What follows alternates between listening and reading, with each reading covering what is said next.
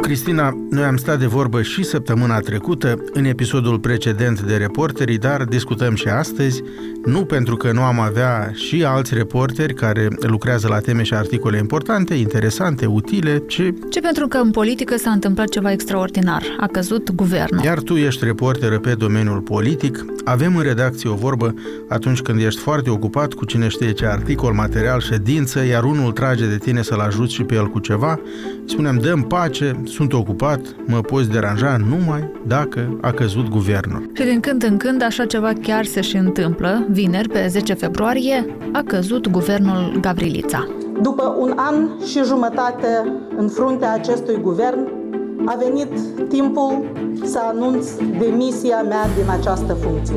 A căzut guvernul Gavrilița numai după un an și jumătate de mandat, deși avea de gând să guverneze patru avea o majoritate parlamentară solidă, 63 de voturi, da, 63? Uh-huh. Mhm. Ceva nu a mers. O să încercăm să vedem ce anume. Se aștepta așa ceva vineri dimineața că o să cadă guvernul, se știa? Se cam știa, dar joi seara mai multe surse spuneau asta, că demisia este certă și se va întâmpla la weekend.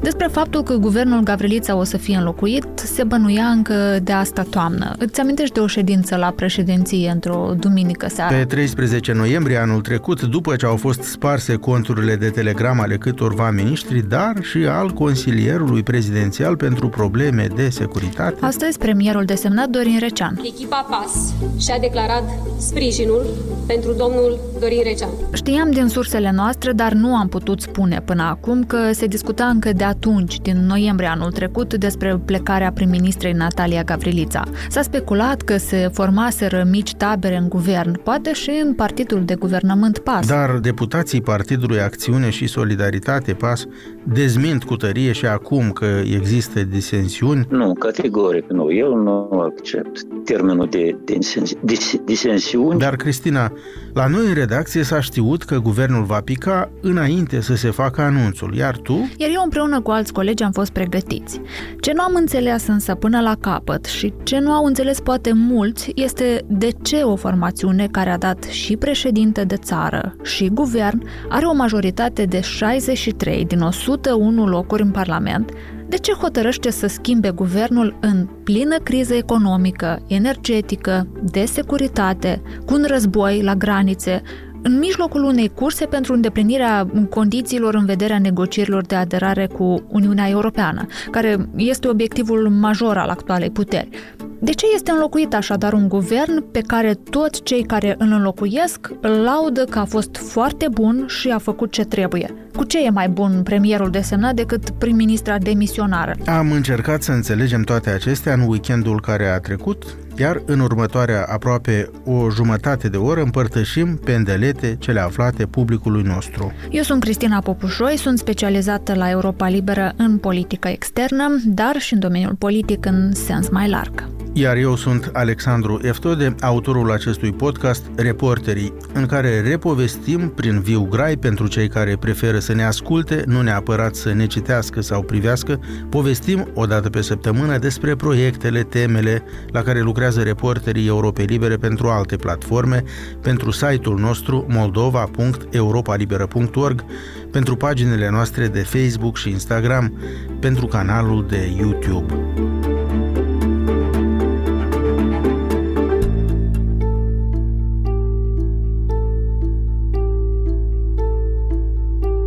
Jur să-mi dăruiesc toată puterea și priceperea propășirii Republicii Moldova, să respect Constituția și legile țării, să apăr democrația, drepturile și libertățile fundamentale ale omului. Când Natalia Gavrilița depunea jurământul de prim-ministră pe 6 august 2021... Îl depunea în fața șefei statului la președinție. Da, Natalia Gavrilița era convinsă atunci că va avea un mandat de patru ani. Stimați colegi, Primul punct pe ordine de zi cu privire la acordarea votului de încredere guvernului.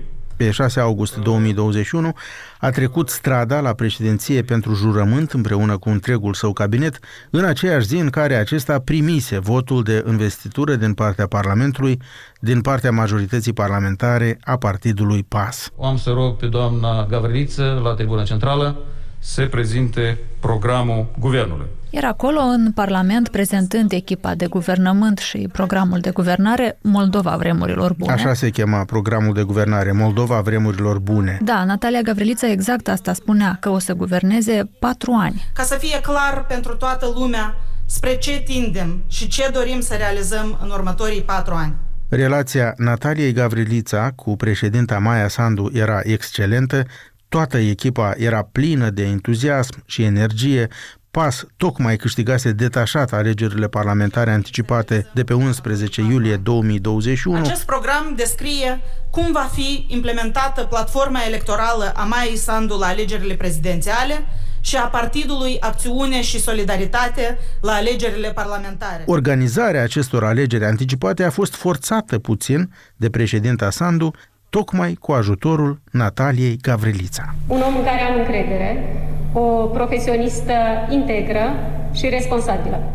Când Maia Sandu l-a învins pe Igor Dodon la alegerile prezidențiale din noiembrie 2020, ea avea de-a face cu o majoritate parlamentară ostilă, compusă din deputați socialiști, aliații ai lui Dodon, din deputați democrați, fostul partid al lui Vlad Plahotniuc, din deputații ai Partidului Șor. Președinta Maia Sandu a fost aleasă să lupte cu corupția și oligarhii, dar cei considerați corupți și oligarhi controlau atunci Parlamentul. Acești deputați protejează grupările corupte, sărăcim țara și mai mult. Trebuia dizolvat Parlamentul și declanșate alegeri parlamentare anticipate, iar prilejul s-a evit când, la sfârșit de decembrie 2020, și-a dat demisia premierul de atunci, Ion Chicu. Președinta Sandu nu a acceptat să desemneze un premier nou din partea majorității ad hoc de atunci, spunând că oamenii vor altceva. Eu le-am promis oamenilor că o să facem ordine în țară, că o să reformăm justiția, că o să pornim o luptă adevărată împotriva corupției. Pentru asta am obținut votul cetățenilor. Iar pe 27 ianuarie, Maia Sandu a desemnat-o prim-ministră pentru prima dată pe, Pe Natalia Gavrilița. pe Natalia Gavrilița. Am luat decizia astăzi să înaintez drept candidat la funcția de prim-ministru pe Natalia Gavriliță. Majoritatea parlamentară de atunci nu a vrut-o, iar Maia Sandu a propus-o a doua oară, tot pe Gavrilița, la 11 februarie, într-un fel de meci de ping-pong cu Parlamentul, care meci devenea tot mai intens și în care adversarii șefei statului au adus și Curtea Constituțională. O curte care, în cele din urmă, îi dă dreptate președintei Sandu și solicitării acesteia de a constata că s-au întrunit circumstanțele pentru dizolvarea Parlamentului și convocarea de alegeri parlamentare anticipate. Voi semna curând decretul pentru dizolvarea Parlamentului și stabilirea datei alegerilor parlamentare anticipate. La 30 iulie, Maia Sandu a desemnat-o din nou prim-ministră pe Natalia Gavrilița. Iar într-o săptămână, pe 6 august 2021, avea loc votarea și investirea guvernului Gavrilița. Numărătorii 61, vă mulțumim frumos și felicităm uh, guvernul, felicităm prim-ministru, ministrii, felicităm țara că într-o perioadă foarte scurtă de timp am dat țării guvern, avem parlament, avem guvern într-un ceas bun.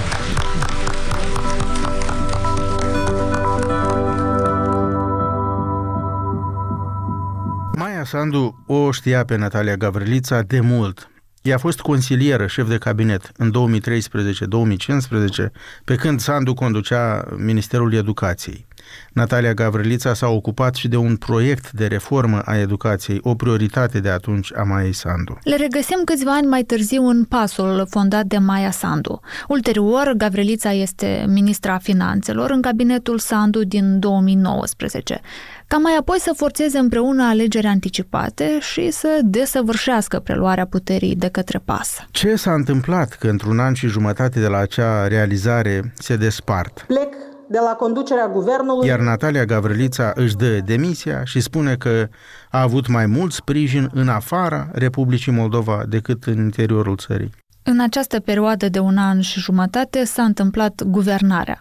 Au guvernat împreună într-o perioadă de crize. Crizele au curs gârlă și s-au tot suprapus, așa încât guvernul Gavrilița a fost uh, supranumit de analiști guvern al crizelor. E, e adevărat. Prima din aceste crize a început chiar în primele luni de guvernare, septembrie-octombrie 2021, a fost criza gazelor, nu a durat mult până la cealaltă, la Chișinău, guvernul PAS trebuia să facă față și incertitudinii în privința securității și valului de refugiați ucraineni, dar crizele aduc și oportunități, așa încât puterea depune cerere de aderare a Republicii Moldova la Uniunea Europeană.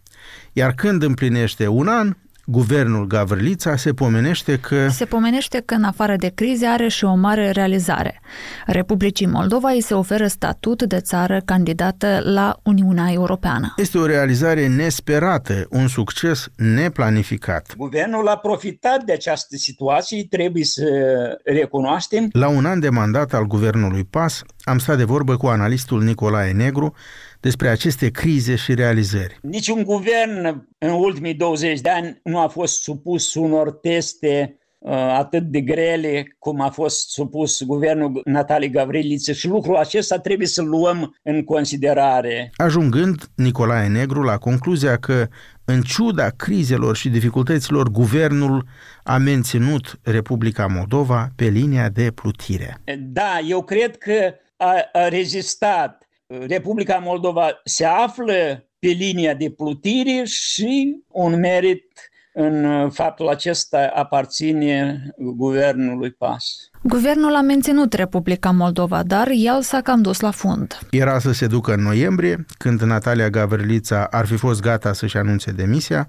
dar s-a întâmplat ceva, guvernul a mai rămas încă vreo trei luni. Și aici, Cristina, ne întoarcem la întrebarea de la început. De ce este înlocuit totuși guvernul Gavrilița?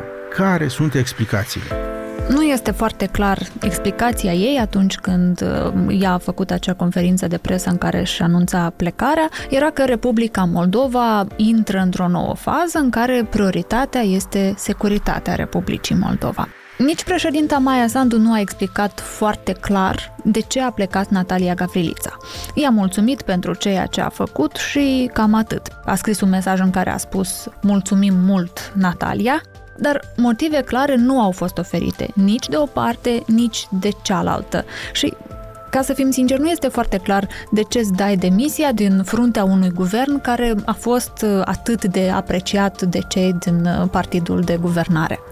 Iar tu, Cristina, nu te-ai mulțumit numai cu atât și ai încercat să afli mai mult, stând de vorbă am stat de vorbă cu unul dintre deputații PAS, Oazun Antoi, și am stat de vorbă cu analistul politic Nicolae Negru, care urmărește tot ce se întâmplă pe scena politică din Republica Moldova. În discuția cu Oazun Antoi l-am întrebat în primul rând de ce au schimbat acest guvern al Nataliei Gavrilița, de care, iată, toată lumea spune că este mulțumit în uh, interiorul partidului de la guvernare. Uh, Oazun Antoi mi-a spus că ei analizează de mult ce a făcut Natalia Gavrilița, ce a făcut guvernul ei, aici rezultate a avut? Noi ne dăm seama că guvernul Gavriliță a trecut prin toate crizele posibile, cu excepția agresiunii militare. Sugerându-mi că aceasta a fost o decizie internă a partidului și despre care se știa de multă vreme, așa cum iată știam și în spațiul public sau bănuiam și în spațiul public că o demisie de acest fel va urma. Și uh, noi totdeauna căutam răspunsuri la întrebare dacă putem fi mai eficienți și uh, la un moment dat s-a ajuns la concluzia că trebuie de mers la acest pas. Ați ascultat un fragment din noul episod al podcastului Reporterii. Integral îl găsiți pe platformele Apple Podcasts, Google Podcasts, pe YouTube iar ascultătorii din străinătate îl pot găsi și pe Spotify. Pe platformele digitale ale Europei Libere vă puteți abona la podcasturi și, odată abonați, nu mai trebuie să verificați într-una dacă a venit un episod nou. Acesta intră direct pe telefonul mobil și audiție plăcută. Eu sunt Alexandru Eftode, vă mulțumesc pentru atenție, pe curând!